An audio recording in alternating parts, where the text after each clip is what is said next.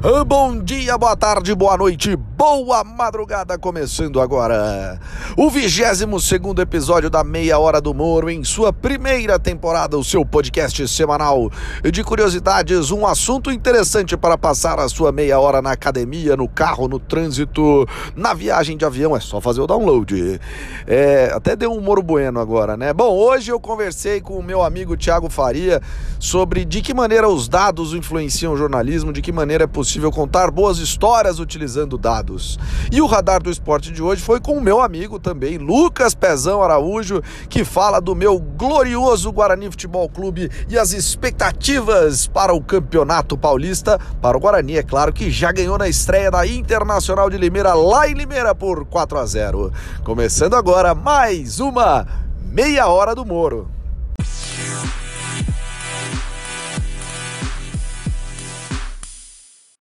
Bom, pessoal, sem muitas delongas, porque minha conversa com o Thiago foi extensa, mas muito produtiva, a gente já parte para o nosso Moro Bueno falando um pouco de coronavírus e uma homenagem ao grande Kobe Bryant.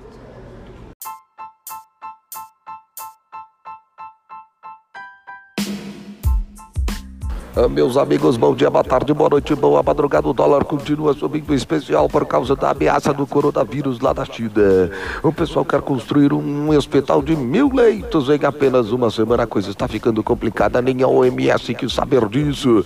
A OMS disse que era pouco, não era mais, não sei o que, não sei mais o que lá e se complicou. Teve que, teve que desmentir a própria informação dizendo que a ameaça era de epidemia global. Fica aqui também eh, nossas sinceras homenagens e condolências à família do grande jogador de basquetebol Kobe Bryant, um dos maiores da história sem dúvida alguma, um dos top 10 de todo de todo o tempo nesse esporte. Bryant ganhou duas vezes a medalha de ouro olímpica pela seleção dos Estados Unidos além de cinco títulos da NBA e um sem número de fãs por todo o mundo. A sua mentalidade mamba é algo que leva a cabo muitos esportistas. O próprio Novak Djokovic, que está jogando aberto da Austrália esses dias, disse que Kobe Bryant era um grande exemplo, isso mesmo antes de sua morte. Kobe, descanse em paz. Neste 22 segundo episódio da minha Meia Hora do Moro, eu converso aqui com o Thiago Faria, ele é jornalista em Brasília, cobre política já há algum tempo, mas hoje em dia tem querido dedicar um pouco do seu tempo jornalístico, da sua paixão para jornalismo de dados. É isso, Thiago. Obrigado por estar aqui na Meia Hora do Moro. Eu sei que você é um ouvinte, já me comentou algumas vezes. Então, muitíssimo obrigado por estar aqui. É um prazer, obrigado pelo convite, João. É... Mas podia ser um assunto melhor, né? Jornalismo de dados, coisa chata. O jornalismo tá meio fora de moda. Jornalista tem que ir pro Ibama, não é? Tá ok? Cara, é, é, eu acho que o jornalismo, na verdade, até a gente já conversou em outras ocasiões, eu conversei até com o Exman lá no primeiro episódio. Hoje vive uma situação difícil, né? Que muitas vezes é, é checar fato, é saber se é verdade ou se não é, muito mais do que contar histórias.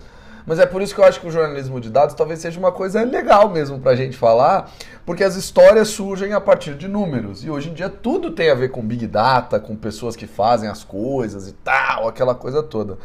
É, você acha que é por aí? Que é, dá para contar muitas histórias baseando em números?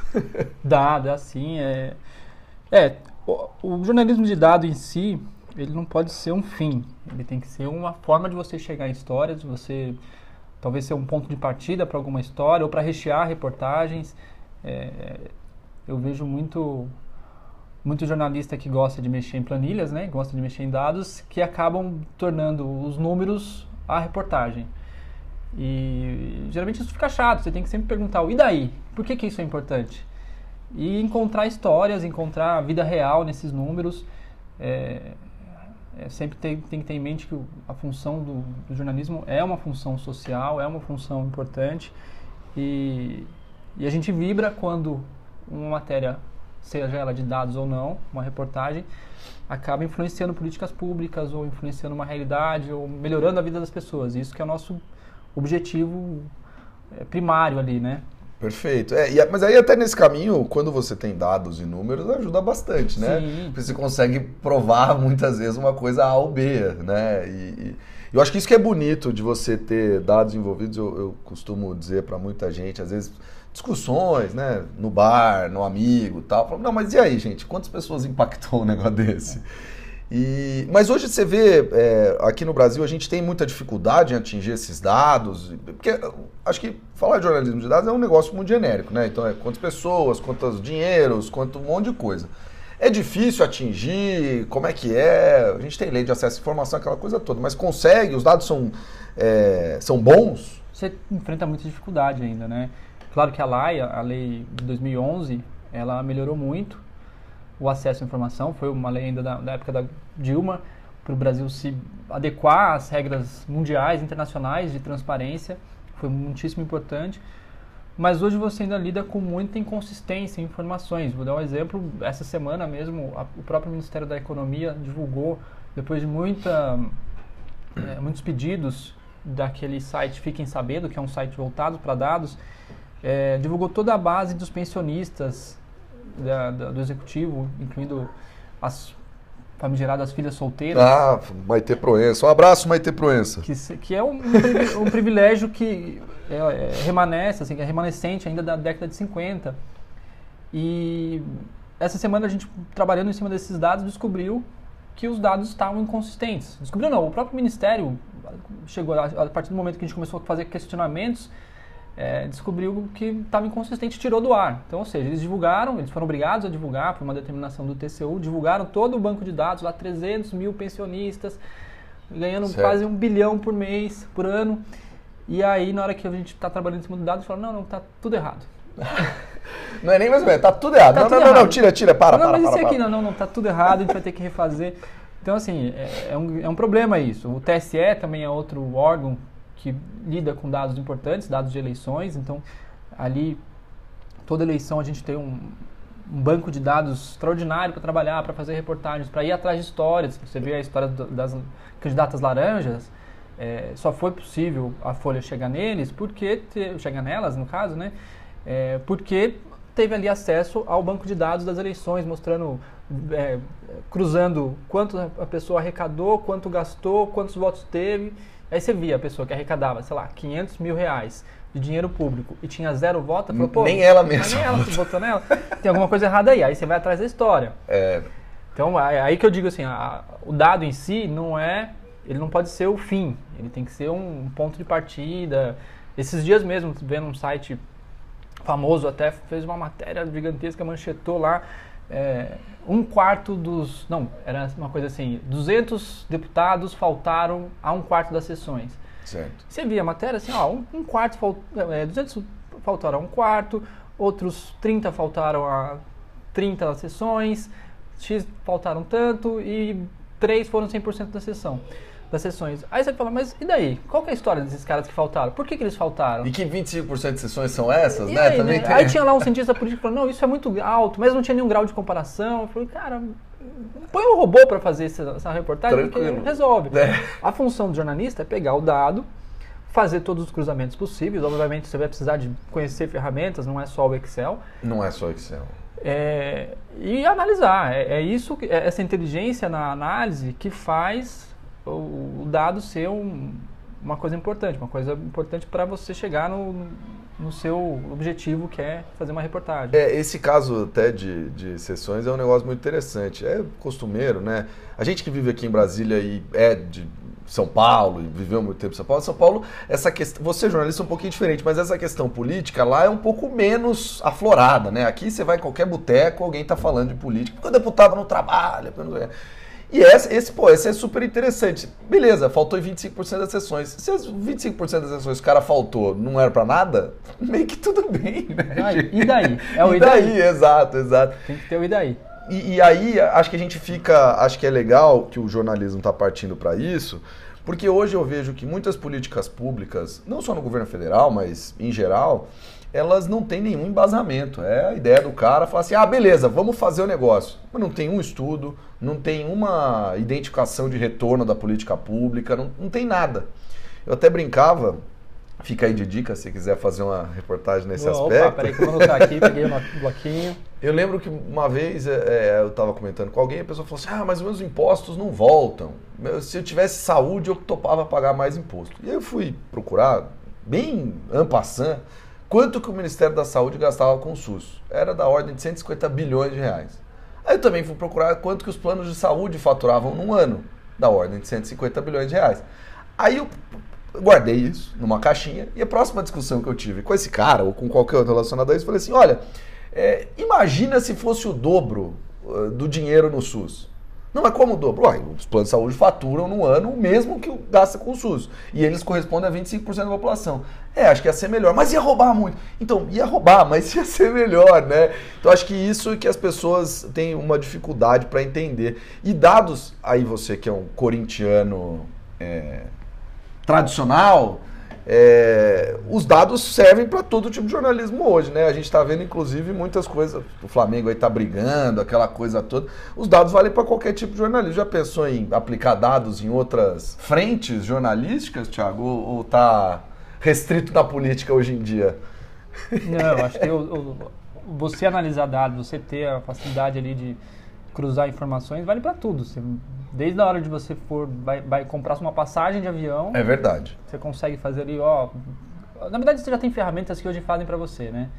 Então, até orçamento de casa, por exemplo, é uma coisa que minha mulher pega muito no meu pé porque eu sou o cara, o chato das planilhas. Então, eu faço planilha uma vez por mês, a gente tem que sentar, mostrar, ó, oh, gastamos muito aqui esse mês. Então, é uma coisa que você acaba aplicando na sua vida inteira, né? Não só no, no, na profissão. É, mas eu acho que assim, o, o grande objetivo mesmo é, nem você falou, é mostrar distorções às vezes. Por exemplo, o Estadão ganhou um prêmio ESSO por conta de uma matéria mostrando de dados mostrando distorções no pagamento do FIES. Então, isso influenciou uma política pública, mudou a forma como o governo é, distribuía esse financiamento. Então, é, é, esse tem que ser o objetivo sempre, né? Você não só, é, não só chegar e pegar o dado e falar, o dado é esse. Pá.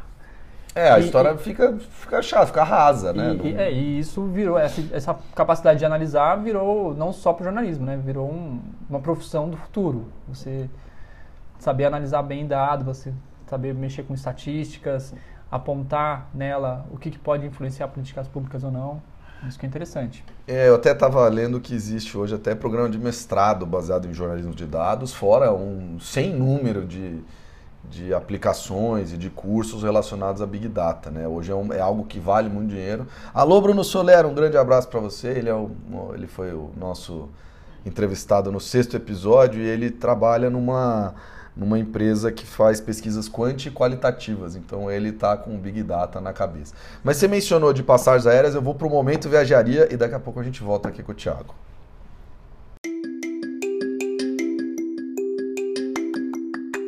Gente, o Momento Viajaria de hoje é sobre as Ilhas Maldivas, esse grande paraíso no Oceano Índico, conhecido aí pelas cores azuis de suas águas. E as Maldivas são um destino muito procurado, especialmente para quem quer ficar num resort, aquela coisa toda. Mas eu posso te dizer que eu fiz uma viagem para as Maldivas meio no esquema mochileiro. Fiquei numa ilha local e fiz o esquema resort num dia só. E gastei aí 120 dólares para fazer um day use no resort que cobrava uma diária de se fosse aquele apartamentinho sobre o mar, 1.500 dólares a diária. Se fosse o apartamento na beira da praia, na beira da ilha, custava na ordem de 900 dólares. Olha, o eu falar sobre as Maldivas, Maldivas foi um destino bem bacana, é um país muçulmano, repleto de ilhas, a distância da ilha mais ao norte para a ilha mais ao sul é de aproximadamente mil quilômetros. Então muitas vezes você tem que pegar um hidroavião para ir de um lugar para o outro.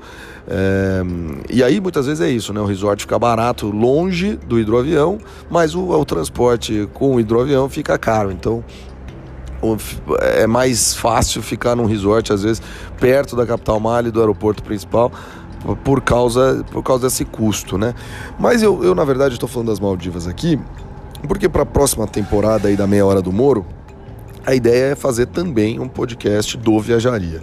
Então eu faria a introdução, o momento viajaria na meia hora do Moro e o podcast alguns dias depois inteiro falando das Ilhas Maldivas ou do destino que eu falar no momento viajaria é, para trocar essa ideia. Então já fica aqui a dica que o primeiro episódio da, da, do Viajaria Cast, que vai vir junto com a próxima temporada da Meia Hora do Moro, vai ser sobre as Ilhas Maldivas. De todas as formas, passeios imperdíveis são mergulho, bancos de areia e, é claro, se você quiser ficar no resort descansando tranquilamente, é uma grande opção nas Maldivas. A cor do mar é realmente inacreditável, mas a cor do mar é inacreditável mesmo na Ilha Grande, na ilha que você tem uh, os 200, 300 mil habitantes que moram na capital Male. É, então, assim, é realmente muito impressionante. Eu peguei um barco local para ir de um lado para o outro, a cor do mar era surreal e vale a visita. Mas olha, eu vou ser muito sincero, acho que vale a visita se você estiver lá por perto, porque aí daqui até lá, do Brasil até lá, você tem muita praia no Brasil muito bacana. Então, acho que vale combinar. Sri Lanka, Índia, Dubai, acho que vale combinar. Tá bom? Momento Viajaria fica por aqui. Voltando aqui com o nosso Thiago Faria, como eu disse, um corintiano inveterado. Aliás, é, vai para o Tetra Paulista antes da gente voltar no jornalismo de dados? Tá fácil, né? Os rivais aí. O Guarani é o único que pode. Ganhamos ontem da Inter de Limeira por 4 a 0 fora de casa. O único que pode atrapalhar nosso plano, mas a gente tirou o principal jogador de vocês já esse ano. O Davó? Davó. Davó. Pô, o Davó. Que é apelido, né? Depois que eu vi que é, é nome. É Davó mesmo, é porque ele morava com a avó e tal. O Davó, Thiago, ele. Ele na Copa São Paulo, acho que do ano passado, teve um jogo que ele fez quatro gols, cinco gols contra o Inter, quarta, semifinal, sei lá. E aí o cara ficou, tá, mas ele é isso, ele tinha 18 anos, 17 anos. O, ajudou o Guarani na campanha para permanecer na Série B no ano passado. A gente frequentou ali a lanterna por bastante tempo, mas se livrou. É, eu vi, pior que eu vi na Florida Cup, o Davó em campo, falei, pô, será que é o Davó? É o Davó. É o Davó, o Davó. Não, a gente contratou ele porque ele tinha uma média de gols incríveis. Né? Nos últimos 100 jogos ele marcou 3. Todos eles no mesmo jogo, inclusive. é, mas o, o, Guarani ganhou ontem da Inter de Limeira, 4 a 0 fora de casa, enfrenta o Santos nessa segunda em Campinas. Estarei lá no Brinco de Ouro. Alô, Brinco de Ouro, estaremos aí. E, então vai pro Tetra. O Tetra, eu tava lendo, nunca aconteceu na era profissional do Campeonato Paulista, um Tetra seguido. Thiago Nunes, seu xará, tá aí pra tentar a sorte. Nome de craque. É. Você tá animado com o Corinthians pra esse ano? Não, o corintiano nunca é animado, né? Não. Esse negócio de ficar animado é coisa de flamenguista, de cheirinho, de palmeirense. O corintiano quer que o time jogue com raça. Entendi. Que vai lá, a sua camisa. Cadê o Romero? Volta Romero! Entendi. O Romero tá jogando com o irmão dele lá onde? Na Argentina? São Lourenço. São Lourenço. Time do Papa. Time do Papa. Entendi. É o time do povo, é o Coringão, vamos jogar. Entendi. Esses dias eles nem entraram pra treinar, tá valendo lá no, no Clarim. Ah. Porque barraram o pai, o sogro dele, o sogro de um deles, né? Não o sogro dos dois, obviamente que os dois são duas pessoas diferentes, não devem ser casados com a mesma pessoa. Mas... Ou com duas irmãs, mas aí seria uma história, do ponto de vista dos dados, Thiago, seria uma história uma e um zilhão, né? É. Mas barraram o sogro dele lá no estádio, não deixaram entrar para ver o treino, então a gente não vai treinar também. Que beleza. Que beleza. Grande Romero, um abraço. Eu sou invocado. Quem que é o seu maior ídolo da história do Corinthians? Tupanzinho. Tupanzinho? Autor do gol do brasileiro de 90. De meio de carrinho, Morumbi lotado contra o São Paulo, primeiro título do brasileiro do Corinthians. Na, em 1990, inclusive, o Corinthians empatou com o Guarani em número de títulos brasileiros. Depois não precisamos conversar disso, mas. É... Naquela época, eram os dois grandes de São Paulo. Né? Exatamente. Não, é, exatamente. O São Paulo. É, todo, na verdade, era junto com o com, com o São Paulo, que também tinha um título, mas é, enfim. Em 88 eram os dois grandes de São Paulo, fizeram a final, brinco de ouro, aquela coisa toda. Você acompanhava muito o Corinthians quando você morava lá em São Paulo? Acompanhava. Ia Arena, ia Pacaembu? direto, sócio torcedor.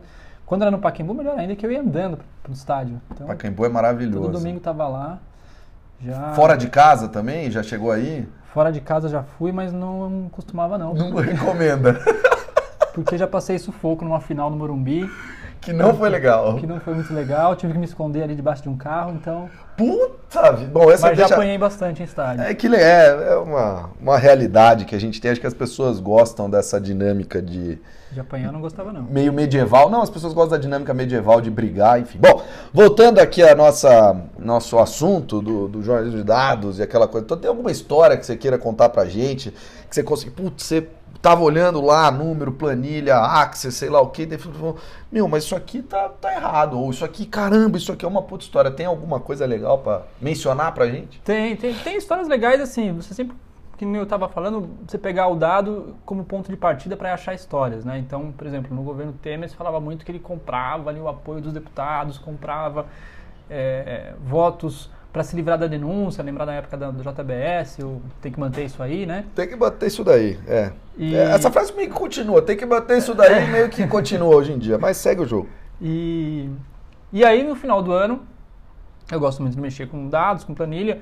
Tinha ali um conhecimento de como mexer com emendas. E descobri ali que no ano do, do Michel Temer foi o ano que o governo mais distribuiu emendas parlamentares. E aí, só para explicar para quem não entende direito, é uma a emenda parlamentar é uma indicação que o deputado faz no orçamento. Não vai o dinheiro para ele, mas ele pode indicar para ir para a cidade que ele foi eleito. Vai ficar Sim. na mão do prefeito, que vai contratar lá a Exatamente. empresa.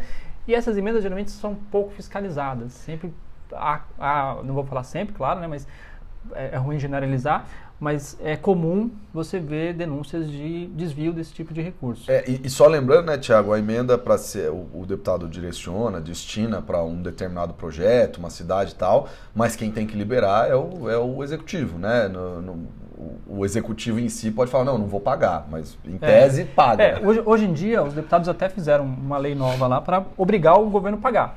Só Certo. que aí o governo tem que pagar, mas não diz quando. Exato. Então ele pode ir empurrando com a barriga, não pagou esse ano, paga no ano que vem ou paga no próximo mandato. Vira o famigerado restos a pagar. Resta a pagar. Mas então peguei lá os dados, falei, puta, foi legal, é um número. Mas para quem que ele pagou? E fui olhar no detalhe do detalhe, né? E aí foi legal que a gente achou várias coisas meio bizarras, assim, do tipo, é, deputado enviando emenda para uma cidade para pagar show do Wesley Safadão. Que beleza. Vai, safadão. Que beleza, hein? Em outro caso lá tinha. Mas isso é cultura, Thiago. Pô, cultura, deixa a cultura pros caras. Pois é, mas ele cobrava, né? Então não Pô, pode. é, aí é complicado mesmo, aí é, complicado mesmo. É, e aí tinha, por exemplo, um outro caso de um aeroporto no interior de Alagoas, numa cidadezinha que tinha 5 mil habitantes. Você pensa, qual que é o interesse social de ter um aeroporto numa cidade que nem rua asfaltada tem, né? Caraca. E aí a gente foi lá mostrar que o lugar onde ia sair o aeroporto era no meio de um... do nada. Do nada. Do nada, é. E o principal objetivo ali do- da prefeitura ou do- dos envolvidos em colocar um aeroporto lá era para ajudar eh, os fazendeiros da região que plantavam, eu não me engano, se não me engano era cana. Sim. Então era para o dono da, da fazenda chegar, poder chegar e poder avião. sair de avião. Que beleza. E aí, assim, é, é o tipo de histórias que você pega com o dado, mas você tem que ir lá para descobrir o que, que é, o que, que vai, por que, que tá mandando 500 mil reais para cá para fazer um aeroporto, né? Aí você chega lá, não tem nada, ah, é para contratar um projeto para ver a viabilidade de se construir. Falei, cara, 500 mil reais, dá... Dá pra fazer bastante coisa. pois é, Dá pra fazer bastante coisa. É. não é errado, mas você pergunta qual que é o objetivo, né? E é esse que é o grande papel da imprensa no final das contas, né? Meio que eu, eu não eu sou eu não acho que ninguém é imparcial 100%, né? A gente tem que ser mesmo crítico, na verdade. E esse é o papel, o grande papel da imprensa, mostrar as inconsistências de governos, mostrar as inconsistências de que podem surgir em determinadas situações. E, bom, e no final das contas, fizeram o aeroporto? Tá rolando. Claro que não. Até hoje não saiu, tá lá um monte de mato ainda. É, Entendi. É. Bom, então tá, tá maravilha. E, e e- hoje aqui em Brasília, você, você morou muito tempo em São Paulo, hoje você mora aqui em Brasília. É, você. Bom, primeiro de tudo, você gosta de Brasília? Muito. É. Muito.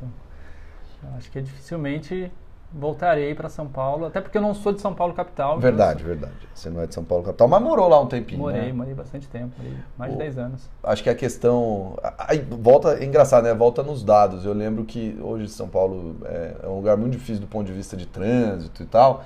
E na época, o então prefeito João Dória resolveu. O então prefeito Fernando Haddad resolveu diminuir as velocidades e tal. E depois o Dória aumentou aquela coisa, lá, lá, lá. E acho que ninguém resolveu estudar o dado mesmo. Se, ah, 70 por hora, 90 por hora, aumenta, diminui, aquela coisa toda. Enfim.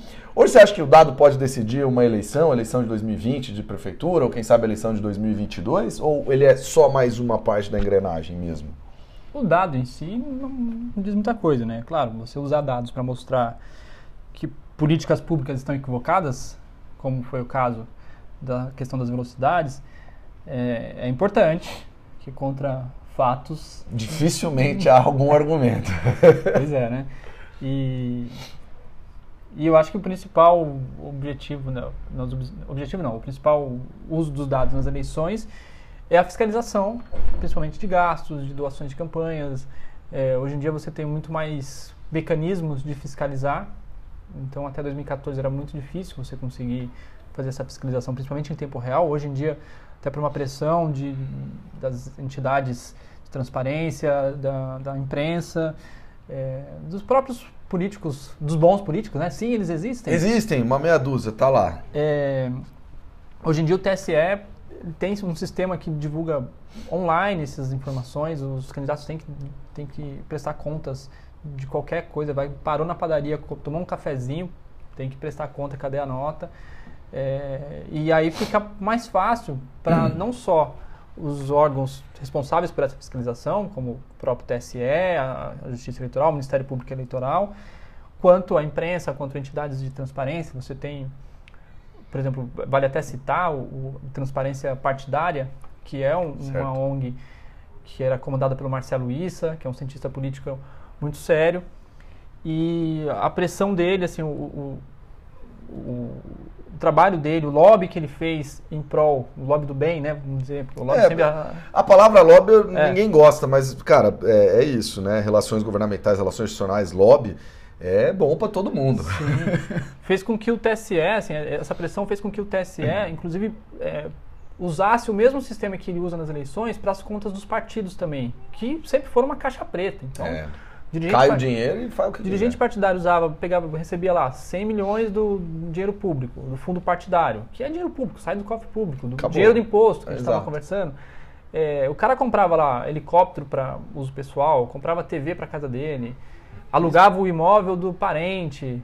E isso é, ninguém sabia, porque ele não tinha obrigação de prestar contas. Ele até prestava contas, ele chegava uma vez por ano com um calhamaço de nota fiscal, entregava para o TSE. TSE, toma aqui, ó. E o TSE demora cinco anos para julgar se tinha alguma é. irregularidade ou não. Então, na hora que você julgou, o cara nem, às vezes nem mais é dirigente. É, já, já passou o mandato do cara, né? Pois é, é já fugiu para Paris. Já foi embora para Paris. E agora, hoje em dia, agora, desde 2017, na verdade, valendo para 2018, nas contas de 2017, é, os partidos têm que divulgar é, num sistema específico que é todo planilhado. E isso facilita o quê? Você fazer essa análise de dados. Aí entra o jornalismo de dados. Você usa ferramentas, é, tem inúmeras, por exemplo, eu gosto de usar um, um chamado SQL, que é um formato para você analisar um, uma grande quantidade de dados que uhum. não comporta no Excel, por exemplo. E com essa ferramenta você consegue fazer cruzamentos pelo CPF, pelo pelo que aparecer. Pelo CNPJ, pelo que, o que tiver de informação ali, você consegue ver quem contratou quem, pagou para quem, dinheiro foi para onde.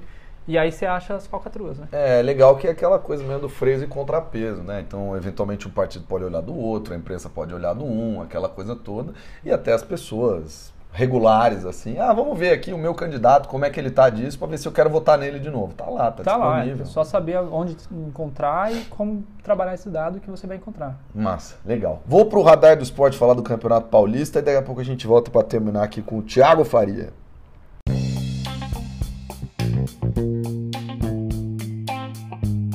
Fala, João. Obrigado aí pelo convite para falar aí no Radar do Esporte sobre o Guarani Futebol Clube, o nosso Guarani. Mais uma dentre tantas as outras coisas que existem e que nós temos em comum, João. É, obrigado pelo espaço, o Guarani Futebol Clube fazendo aí uma segunda temporada consecutiva no Campeonato Paulista da Série A1.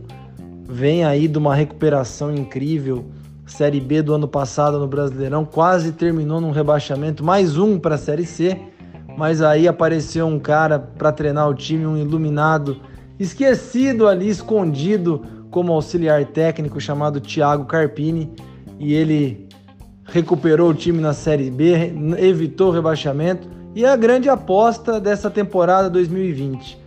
Boa parte aí do time titular de 2019 também foi mantida cinco jogadores titulares além da comissão técnica, acho que isso vai dar uma vantagem. Aliás, não vai dar, já está dando uma vantagem para o Guarani nesse começo de Paulistão. Primeiro jogo nessa quarta-feira lá na cidade de Limeira. O Guarani enfiou 4 a 0 em cima da Inter, recém-promovida da Série A2. Então isso deixou todo mundo muito animado aqui em Campinas. As perspectivas para o Paulistão parecem ser muito boas. Eu não acredito que o Guarani vá brigar por vaga no mata-mata ainda, principalmente porque o grupo do Guarani é muito difícil. O Guarani está num grupo com Corinthians, Ferroviária e o Red Bull Bragantino. Lembrando que os dois primeiros do grupo avançam para o mata-mata, não jogam entre si na primeira fase, mas se enfrentam no mata-mata. Acredito que pelo porte do investimento de Red Bull Bragantino e óbvio Corinthians, eles devem ser aí os times que devem se encontrar no mata-mata do Paulistão. Depois vem a Série B, mas esse calendário brasileiro é muito louco. O que acontece no começo do ano não quer dizer que vai se repetir no final do ano na disputa dos nacionais. Então vamos falar do Paulistão primeiro. Acredito aí numa permanência do Guarani e acredito numa campanha sólida. Quem sabe até brigando aí pelo título do interior e conseguindo uma vaga na Copa do Brasil. Tá bom, meu amigo? Estou esperando você aqui em Campinas para a gente ver um jogo, hein? Grande abraço. Voltando aqui com o nosso Thiago Faria. Thiago, é, vamos concluindo aqui nosso papo. Falei do Campeonato Paulista. Vamos ver, às vezes o Corinthians leva, né? Já falamos disso. Estamos aqui com uma presença ilustre. Valentina, manda um oi aqui para meia hora do Moro pra gente. Oi, vovó. Manda um oi pra avó, olha lá que beleza. Mas, Thiago, muitíssimo. É pra avó ou pro da avó? É pra... Não sei.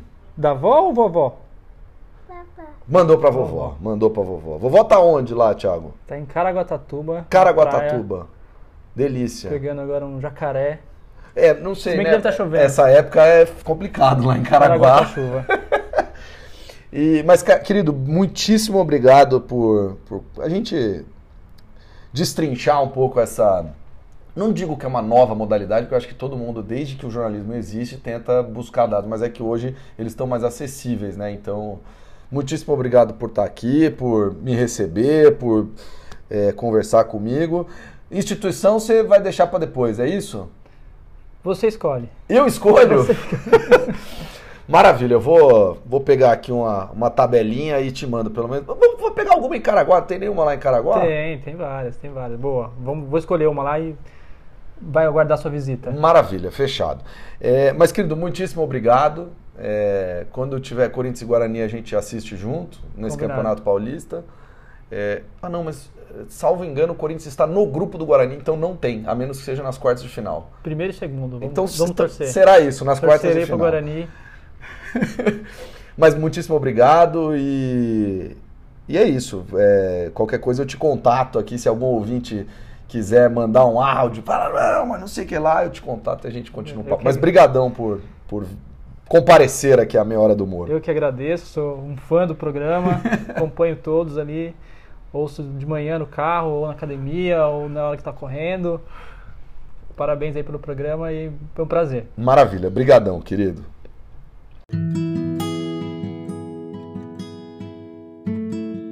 E o que mais você precisa saber nessa semana de 22 episódio da Meia Hora do Moro, o 22 e antepenúltimo episódio desta temporada.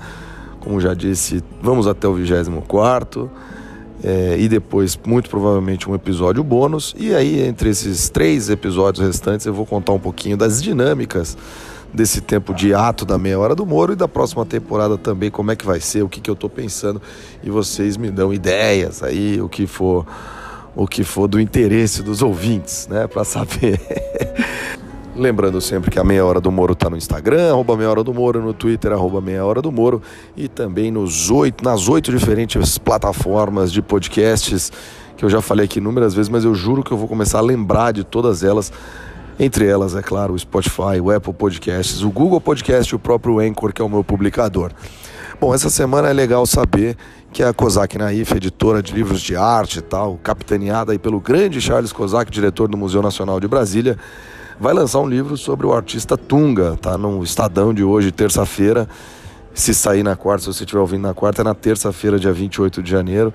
Toda a história dessa publicação, uma matéria muito legal de se ler, muito bacana. Um beijo para você, Mari, que escreveu a matéria. E, bom, acho que é uma forma muito bacana de conhecer um pouco mais desse artista, um artista muito renomado aqui no Brasil, tem grandes obras uma grande parte do Inhotim, aquele museu que fica lá em Brumadinho, dedicada a ele, enfim.